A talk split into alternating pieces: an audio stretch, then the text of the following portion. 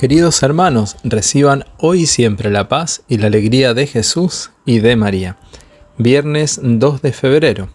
La liturgia nos presenta hoy el Evangelio según San Lucas, capítulo 2, versículo del 22 al 40, o bien su forma breve desde el 22 al 32, que es la que tomaremos a continuación.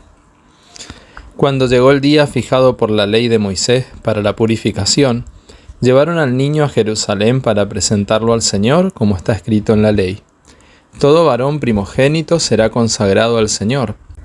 También debían ofrecer en sacrificio un par de tórtolas o de pichones de paloma, como ordena la ley del Señor. Vivía entonces en Jerusalén un hombre llamado Simeón, que era justo y piadoso, y esperaba el consuelo de Israel. El Espíritu Santo estaba en él y le había revelado que no moriría antes de ver al Mesías del Señor.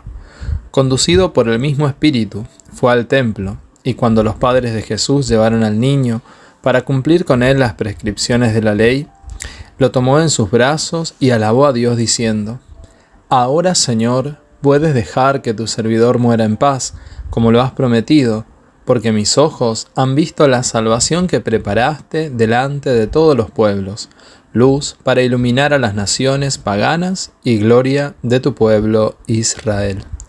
Palabra del Señor, gloria a ti, Señor Jesús. La presentación de Jesucristo es un llamado para ofrecernos a Dios. Hoy sería muy oportuno tomar un tiempo para reflexionar hasta qué punto soy consciente de que todo lo que yo tengo y todo lo que soy es un don de Dios y también para examinarme si soy generoso, ofrendando a Dios el tiempo, las capacidades y los recursos que Él me concede. Dice un himno de la liturgia de las horas, no basta con dar las gracias, sino dar lo que las merece. A fuerza de gratitudes se vuelve la tierra estéril. Simeón y Ana son un claro testimonio de que más allá de la edad podemos ser felices en el servicio de Dios y José y María nos animan a donarnos con generosidad y valentía al proyecto que Dios tiene para nuestra vida. Hoy celebramos la presentación del Señor, también la advocación de Nuestra Señora de la Candelaria, que es una advocación mariana que tiene su origen en Tenerife, España, y su etimología deriva de candelero o candela, que se refiere a la luz. Esta festividad es una de las más antiguas dedicadas a la Virgen. Fue establecida por el Papa Gelasio I en el año 496 y se celebra 40 días después de Navidad para conmemorar la presentación de Jesús en el Templo de Jerusalén.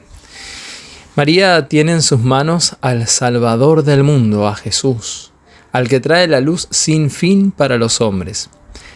Y María deposita en las manos de Simeón al niño Jesús, le permite tenerlo en sus brazos y Simeón alaba y bendice a Dios, porque reconoce que quien tiene en sus manos es a Dios mismo, luz para alumbrar a las naciones y gloria de su pueblo Israel.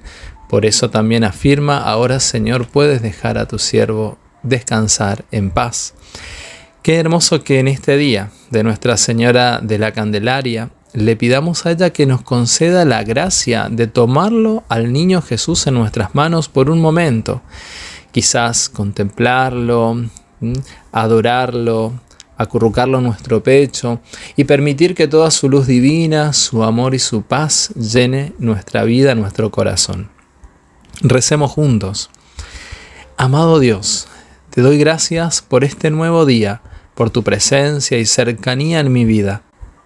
Gracias por enviar a tu Hijo Jesús, el Salvador del mundo, para iluminar nuestras oscuridades y cargar sobre sí todas nuestras dolencias y enfermedades. Señor, con tu luz divina, ilumina a todos los pueblos y naciones, a todos tus hijos que peregrinan en este mundo, a todos aquellos que tienen algún rol, alguna función importante, para que puedan ser iluminados con tu luz, con tu gracia. Ilumina a la iglesia y a cada familia que necesita de tu claridad.